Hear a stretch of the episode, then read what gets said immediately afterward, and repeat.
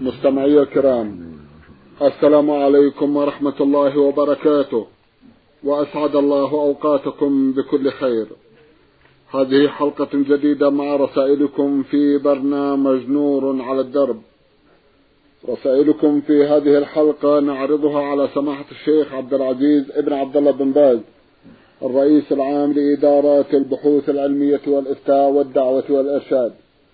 مع مطلع هذه الحلقة نرحب بسماحة الشيخ ونشكر له تفضله بإجابة سادة المستمعين فأهلا وسهلا بالشيخ عبد العزيز. حياكم الله وبارك فيكم. أولى رسائل هذه الحلقة رسالة وصلت إلى البرنامج من إحدى الأخوات المستمعات. تقول في نهاية رسالتها أختكم في الله أم أنس من مدينة تبوك. أختنا تسأل جمعا من الأسئلة في أحدها تقول لقد سمعت بأن التي تريد صيام ست أيام من شوال تطوعا وكذلك الأيام البيض الثلاثة عشر والأربعة عشر والخمسة عشر بأنه يجب عليها المداومة في ذلك. فهل ما قيل صحيح؟ بسم الله الرحمن الرحيم. الحمد لله وصلى الله وسلم على رسول الله وعلى آله وأصحابه من اهتدى بهداه. أما بعد فصيام الأيام الستة من شوال وهكذا أيام الفيض وهكذا يوم الاثنين والخميس كلها سنة كلها مستحبة نوافل.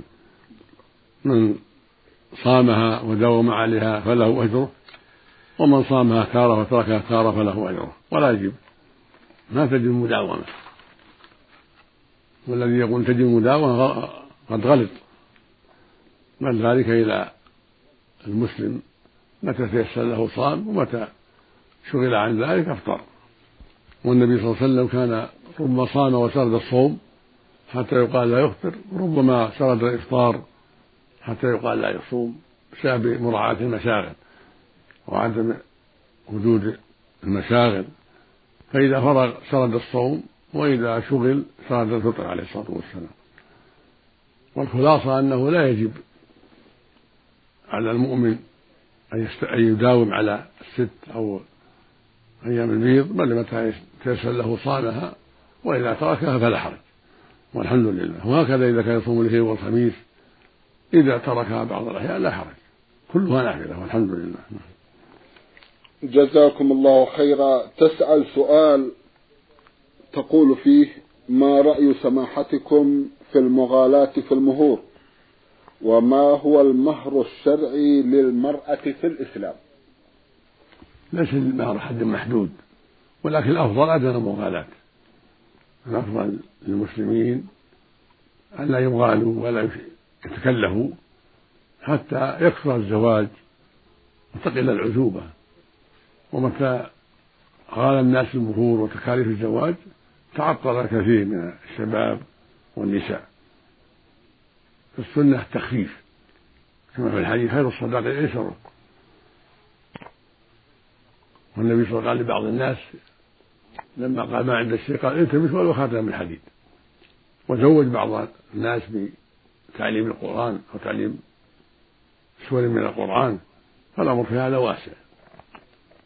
فالسنة للمسلمين ألا يغالوا ولا يتكلفوا حتى يسهلوا الزواج للراغبين في الزواج. نعم. جزاكم الله خيرا. سؤالها الأخير تقول فيه هل يجوز للتي تريد ختم القرآن الكريم أن تبدأ من آخره أو من منتصفه أو لا يجوز إلا من بدايته؟ جزاكم الله خيرا. السنة يكون من بدايته كما فعل الصحابة كما رتبه الصحابة رضي الله عنهم على العرضة الأخيرة التي عرضها النبي صلى الله عليه وسلم على جبرائيل. يبدأ بالحمد ثم البقرة ثم آل عمران ثم النساء إلى آخره. هذا هو الأفضل. ولو بدأ من النصف أو من الآخر وصعيد ما يضر لا حرج في ذلك.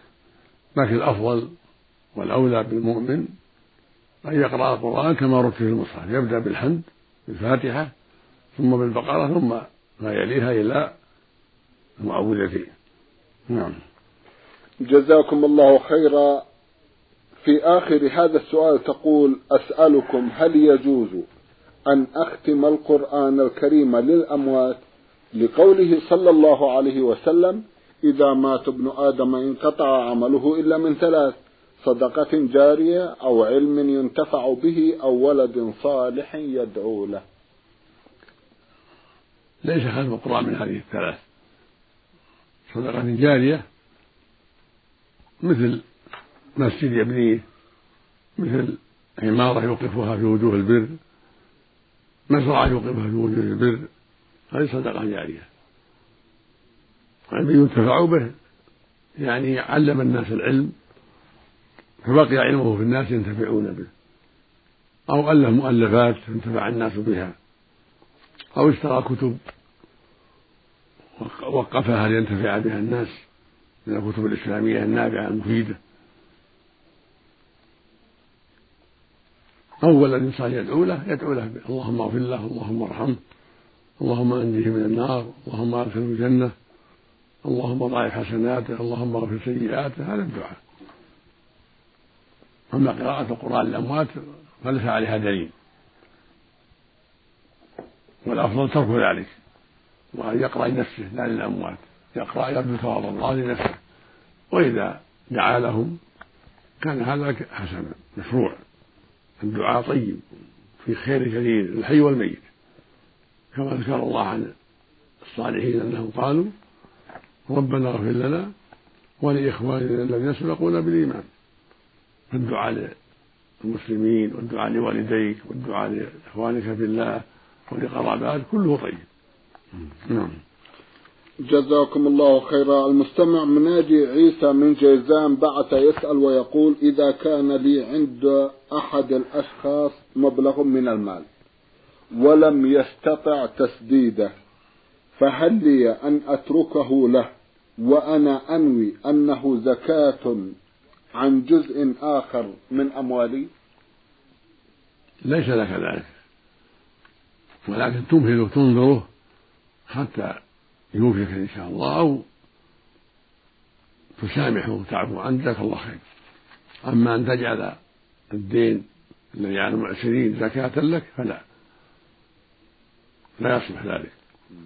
نعم. جزاكم الله خيرا.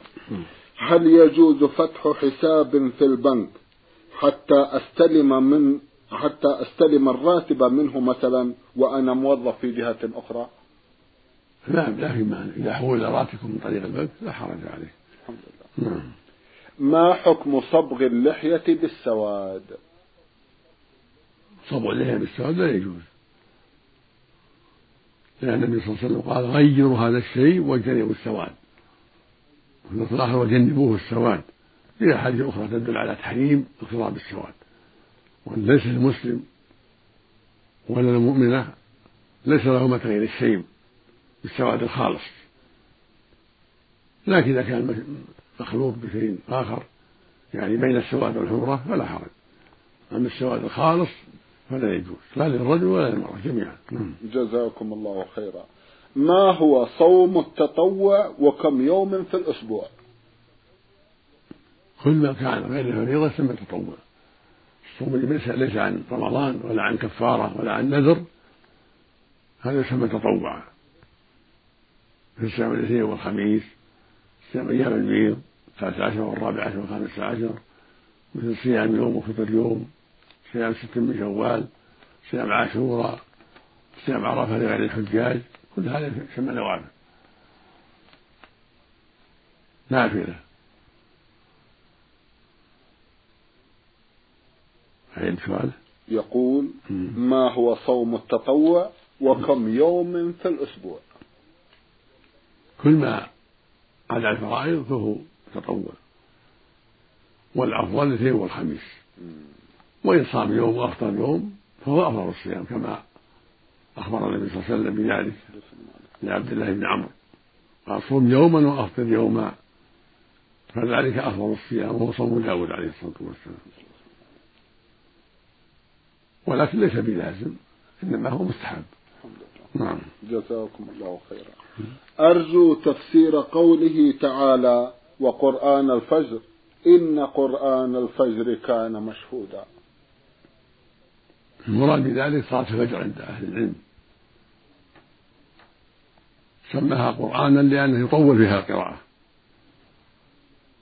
ومعنى مشهودة تشهده ملائكة الليل وملائكة الليل جميعا في صلاة الفجر. ثم يعرج الذي فينا, فينا إلى السماء ويبقى الذي نزلوا لعمل النهار. وقال بعض أهل العلم يشهده الله وملائكته ولكن المشهور في الأول لكون ملائكة الليل وملائكة النهار يشهدون هذه الصلاة. نعم. جزاكم الله خيرا. هل ابتلاع الريق جائز والمرء صائم؟ الريق العادي لا بأس به يبتلعه أما إذا كان فيه بلغة متعقد نخام فلا يبتلعه يلقي يلفظه يلفظه أما الريق العادي الماء العادي في الريق هذا لا حرج فيه. والحمد لله. جزاكم الله خيرا. مستمع من السودان من بورت سودان بعث يسأل جمعا من الأسئلة في أحدها يقول عندما أصلي في المسجد يقرأ الإمام سورة التين. وعندما يصل إلى قوله تعالى أليس الله بأحكم الحاكمين؟ أسمع الناس يرددون من خلفه بلى ونحن على ذلك من الشاهدين. فهل هذا مشروع, مشروع؟ جاء في حديث ضعيف. أنه كان صلى إذا قرأ أليس الله بأحكم الحاكم قال بلى وأنا من الشاهدين. وإذا قرأ فبأي حديث بعده يؤمنون من آخر المرسلات قال آمنتم بالله ورسله. آمنتم بالله وبما أنزل. وإذا قرأ آخر القيامة أليس ذلك بقادر على أن يحيي الموتى؟ قال سبحانك بلى. ولكنه ضعيف. إلا ما ورد في القيامة فهو ثابت. ما شاء الله. نعم. عند قوله تعالى أليس ذلك بقادر؟ على أن يحيي الموتى يقال بلى. سبحانك هذا بلى. هذا مشروع. أما عند آخر سورة تين ومرسلات فهو ليس بمحفوظ. نعم. جزاكم الله خيرا. أسأل عن تفسير قوله تعالى وهديناه النجدين ما المقصود بالنجدين؟ الطريقة المقصود الطريقة طريق الخير وطريق الشر. هذا هو هذا هو المراد بالنجدين الطريقين. لأن الله جل وعلا بين لعبادة الطريقين طريق الشر الشرك والمعاصي ونهاهم عن ذلك. وبين لهم طريق الخير التوحيد والطاعات ودعاهم إليه على أيدي الرسل وفي الكتب المنزلة من التوراة والإنجيل والزبور والقرآن وغيرها. والهداية هنا معنى الدلالة. كما قال تعالى وأما ثمود فهديناهم فاستحبوا العمى على الهدى. يعني يعني دللناهم وأوضحنا لهم الحق بدليله من هذا قول تعالى وإنك يخاطب النبي صلى الله عليه وسلم محمد وإنك لتهدي إلى صراط مستقيم صراط يعني ترشد وتدل. أما الهداية التي معناها التوفيق لقبول الحق والرضا به هذه بيد الله سبحانه وتعالى لا يدركها الإنسان وليست في يد الإنسان. وهي المراد في قوله تعالى ليس عليك ليس عليك هداهم ولكن الله يهدي من يشاء. ليس عليك توفيقهم. وادخال الايمان في قلوبهم هذا إلى الله سبحانه وتعالى. ومن هذا قول تعالى إنك لا تهدي من أحببت ولكن الله من يشاء. لا تستطيع ذلك بل هذا إلى الله سبحانه وتعالى. أما الدلالة والبلاغ والبيان فهذا بيد الرسل وأتباعهم واستطاع. والمراد في قوله جل وعلا وهديناه النجدين دللناه وأرسلناه والمراد أيضا في قوله تعالى وأما ثمود فهديناهم فاستحبوا العمى على الهدى. يعني دللناهم نعم. جزاكم الله خيرا. المستمع صابر محمد من جمهورية مصر العربية يقول أثناء طوافي طواف الوداع في الحج انتقض وضوئي. فهل تأثر الحج؟ يتأثر الطواف فقط الطواف يفسد بذلك كالصلاة إذا أحدث الإنسان في الطواف فسد الطواف كالصلاة فعليك إعادته. فإن لم تعيده فعليك دم يذبح في مكة للفقراء. جبرا للحج. الحج يكون ناقصا. حتى تأتي بالطواف أو تجبره بدم. والدم ذبيحة. من ذبيحة الحج من ذبيحة الهدي والضحية. يعني جذع ضال أو ثني معز أو سبب بدن أو سبب بقرة. نعم. جزاكم الله خيرا. إن كان متزوجا وأتى أهله قبل التسديد هذا سماحة الشيخ. ما يضر ما يتعلق الحمد لله. الحل يتعلق بالرمي نعم. والطواف طواف الإفاضة والسعي.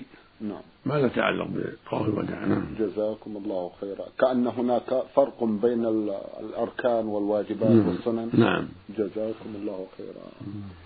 إحدى الأخوات المستمعات من الأردن رمزت إلى اسمها بالحروف ألف ثاء تقول إنني في السادسة عشرة من عمري وإني والحمد لله أقوم بالفرائض وبعض السنن ولي أم عصبية جدا إنها تقول لي كلاما سيئا وتقول كلاما فاحشا وطبعا تقول إن ذلك من غير قلبها وهي تد... وهي كثيرا ما تتدخل في شؤوني وتم... وتمنعني من زيارة الأخوات في الله. فما هو توجيهكم؟ تجاه ما ذكرت؟ جزاكم الله خيرا. نعم. تقول نعم. إنني في السادسة عشرة من عمري وإني والحمد لله أقوم بالفرائض وبعض السنن. ولي أم عصبية جدا. إنها تقول لي كلاما سيئا. وتقول كلاما فاحشا وتمنعني من زيارة الأخوات في الله وتقول إن كلامها ذلك ليس من قلبها فما هو توجيهكم. عليك الصبر والحلم والدعاء لها بالهداية والتوفيق والكلام الطيب حتى يهديها الله وتكف لسانها عن أذاك. وإذا كان أبوك موجودا ينصحها أيضا وهكذا إخوته الكبار ينصحونها. حتى لا تخاطرك بالشيء الذي يؤذيك. والحمد لله. أما الزيارة فالزيارة فيها تفصيل. إذا كانت الزيارة لأخواتك ما يترتب عليها مفاسد ولا شهور ولا خلوة بالأجنبي بالأجانب فلا بأس بها. إذا رضيت الوالدة وإلا فلا تخرجي إلا برضاها لأن برها واجب. بر الوالدة مهم جدا فلا تخرجي إلى الأخوات إلا برضاها حتى ترضى عنك. ولكن عليك بالكلام الطيب مع الوالدة والأسلوب الحسن وطلب رضاها بالطرق الشرعية والاستعانة في ذلك بأبيك أو بإخوتك حتى تسمع عنك ولا تسبك ولا تؤذيك بالكلام الفارغ الرديء. الله يهديها. نسأل الله لنا ولها الهداية. اللهم آمين. جزاكم الله خيرا. عبارة وقفت عندها سماحة الشيخ وهي قولها إن والدتي تتدخل في شؤوني. هل يليق هذا الكلام من الأبناء للآباء؟ هذا لا يليق ولا ينبغي. لا الوالد يتدخل والأم تتدخل فيما يتعلق بإصلاح الولد والبنت. نعم. هما ملزومان بأن يربيا أولادهما التربية الشرعية فالوالد يتدخل والوالدة تتدخل في شيء يصلح الأولاد وينفعهم في دينهم ودنياهم. أما شيء يمنعهم من الخير أو يثبطهم على الحق فلا ينبغي للوالدين. إنما الطاعة في المعروف. نعم. فلو قال الوالد للولد أريدك تسرق أو تخون الأمانة أو تغش في المعاملة ما يطيع ما يطيع طاعته ولا طاعة الوالدة أيضا. لأن لأن هذه معصية. والرسول والرسول يقول صلى الله عليه وسلم إنما طاعته المعروف لا طاعة المخلوق لا استخانة وهكذا لو قال له إنك ما تصلي في الجماعة أو أنك تعق إخوتك تقطع إخوتك القطيعة التي حرمها الله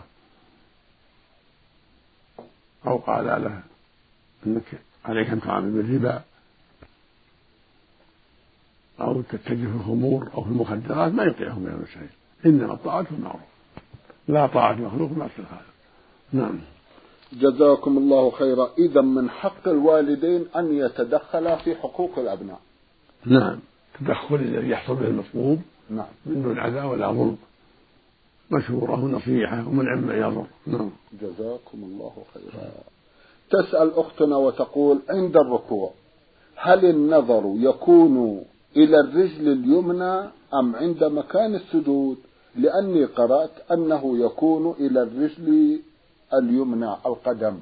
أعد تقول عند الركوع هل النظر يكون إلى الرجل اليمنى أم عند مكان السجود؟ مكان السجود. مكان السجود مثل الواقف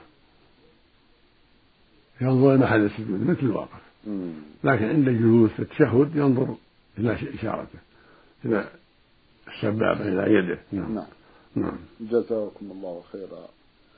هل الصلاة بدون جوارب غير جائزة؟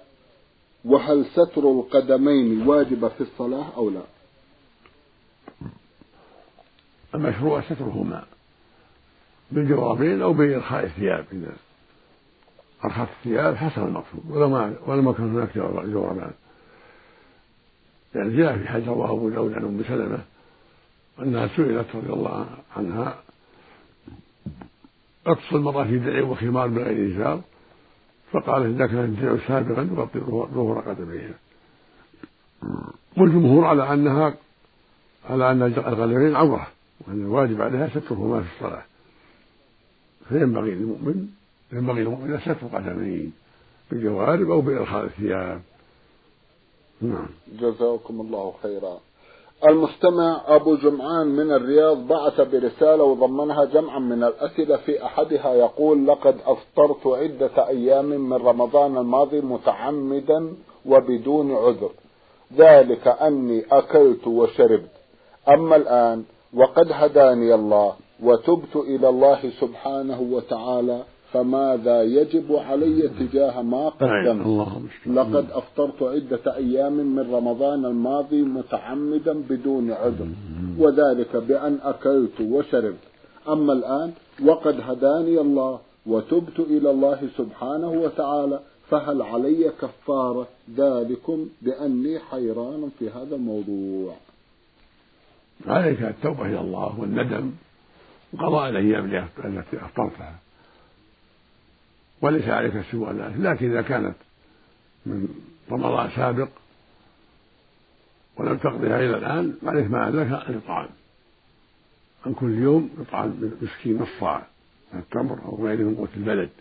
زيادة على القضاء. مع التوبة إلى الله عز وجل. عليك التوبة إلى الله والندم. وعليك قضاء الأيام التي تركتها. وعليك إطعام مسكين عن كل يوم. هذا هو الواجب عليك لأن الإفطار من دون عذر أمر منكر محرم. هذا إذا كان إفطارك بدون جماع. أما إذا كان بعضه بجماع فعليك الكفارة عليك قضاء اليوم توبة والكفارة. كفارة الوطي في رمضان وهي عتق رقبة مؤمنة. فإن عجزت تصوم شهرين متتابعين فإن لم تستطع ست مسكينة هذا إذا كان الإفطار بالجماع. أما إذا كان بالأكل والشرب فليس فيه إلا قضاء. قضاء الأيام مع إطعام مسكين عن كل يوم لأنك فرطت وأخرت حتى جاء رمضان آخر. نعم.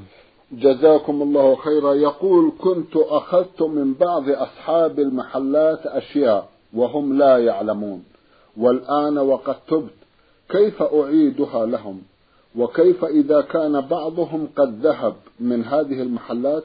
ولا أعلم أين هو. هل أتصدق بها أم ماذا؟ وكيف إذا كان بعضهم قد استلفت منه بعض المال؟ وجهوني تجاه ذلك. جزاكم الله خيرا. قيدة نعم المستعان كنت أخذت من بعض أصحاب المحلات أشياء وهم لا يعلمون. والآن وقد تبت إلى الله سبحانه وتعالى كيف أعيدها لهم.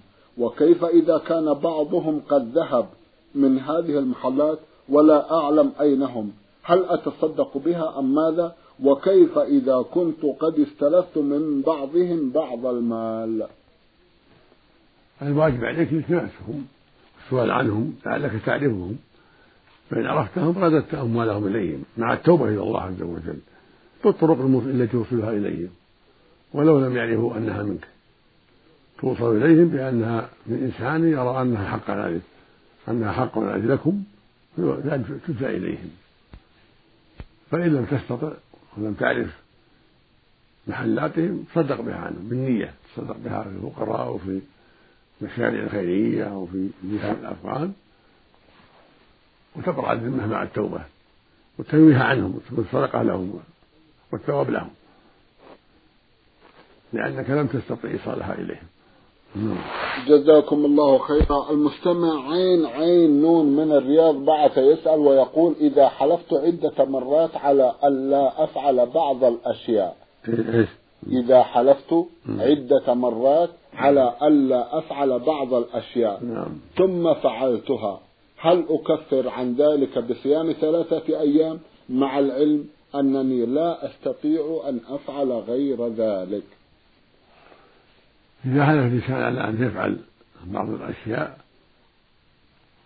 ولو كرر ذلك مرات ثم لم يفعل فعليه كفارة اليمين. مثل والله والله لا أصومن يوم الخميس والله لا أصومن يوم الخميس والله لا أصوم أو والله لا لأكلمن فلان والله لا أكلمن فلان والله لا أكلمن فلان فلم يفعل عليه كفارة اليمين. وهي إطعام عشرة مساكين لكل مسكين نصف صاع من قوت البلد أو كسوتهم أو تحرير رقبة فإن عجز صام ثلاثة أيام وإذا كنت لا تستطيع إلا الصيام أجزأك الصيام والحمد لله. جزاكم الله خيرا. نعم. يقول لقد ذهبت في سفر وعندما كنا في الطريق حان وقت صلاة المغرب لكن أبي لم يتوقف للصلاة بحجة أننا في سفر. وأننا سنقضيها في المنزل بعد الوصول. ونتيجة لذلك أقسمت ألا أذهب معهم مرة أخرى في سفر وكنت غضبان. هل يعتبر قسمي لا حرج علي فيه لأني كنت غضبان أم أنه يجب علي أن أفعل شيء جزاكم الله خيرا؟ نعم. طيب نعم. الله نعم. لقد ذهبت في سفر وعندما كنا في الطريق حان وقت صلاة المغرب ولكن أبي لم يتوقف للصلاة بحجة أننا في سفر وأننا سنقضيها في المنزل بعد الوصول. ونتيجة لذلك أقسمت ألا أذهب معهم مرة أخرى في سفر وكنت غضبان. إذا سافرت معهم هل علي كفارة؟ أم ليس علي شيء لأنني كنت غضبان؟ عليك كفارة كفارة اليمين. وفعلهم لا بأس إذا أخروا صلاة المغرب وهم في السفر صلوها جمعا مع العشاء ولو في البلد لا, لا حرج. والحمد لله يجوز للمسافر أن يؤخر الأولى مع الثانية إذا كان في طريق السفر. المغرب مع العشاء الظهر مع العصر إذا كان مستمرا في السفر. فيكون جمع تأخير. وأما يمينك فعليك كفارة اليمين. إطعام عشرة مساكين أو كسوتهم. أو عتق أو عتق رقبة فإن عجزت تصوم ثلاثة أيام. والحمد لله. جزاكم الله خيرا. المستمع أحمد محمود مصري الجنسية ومقيم في جدة يقول لي زوجة وأربعة أطفال في مصر وأريد استقدامهم إلا أنني بعيد عنهم ولا أستطيع الذهاب والعودة. فهل لي أن أترك بعض الأجار واستقدام زوجتي بدون محرم؟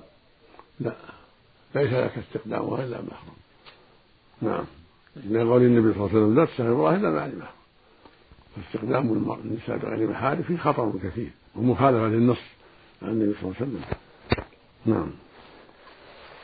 جزاكم الله خيرا. سماحة الشيخ في ختام هذا اللقاء أتوجه لكم بالشكر الجزيل بعد شكر الله سبحانه وتعالى على تفضلكم بإجابة السادة المستمعين. وآمل أن يتجدد اللقاء وأنتم على خير. نسأل الله اللهم مستمعي الكرام كان لقاؤنا في هذه الحلقة مع سماحة الشيخ عبد العزيز ابن عبد الله بن باز الرئيس العام لإدارات البحوث العلمية والإفتاء والدعوة والإرشاد.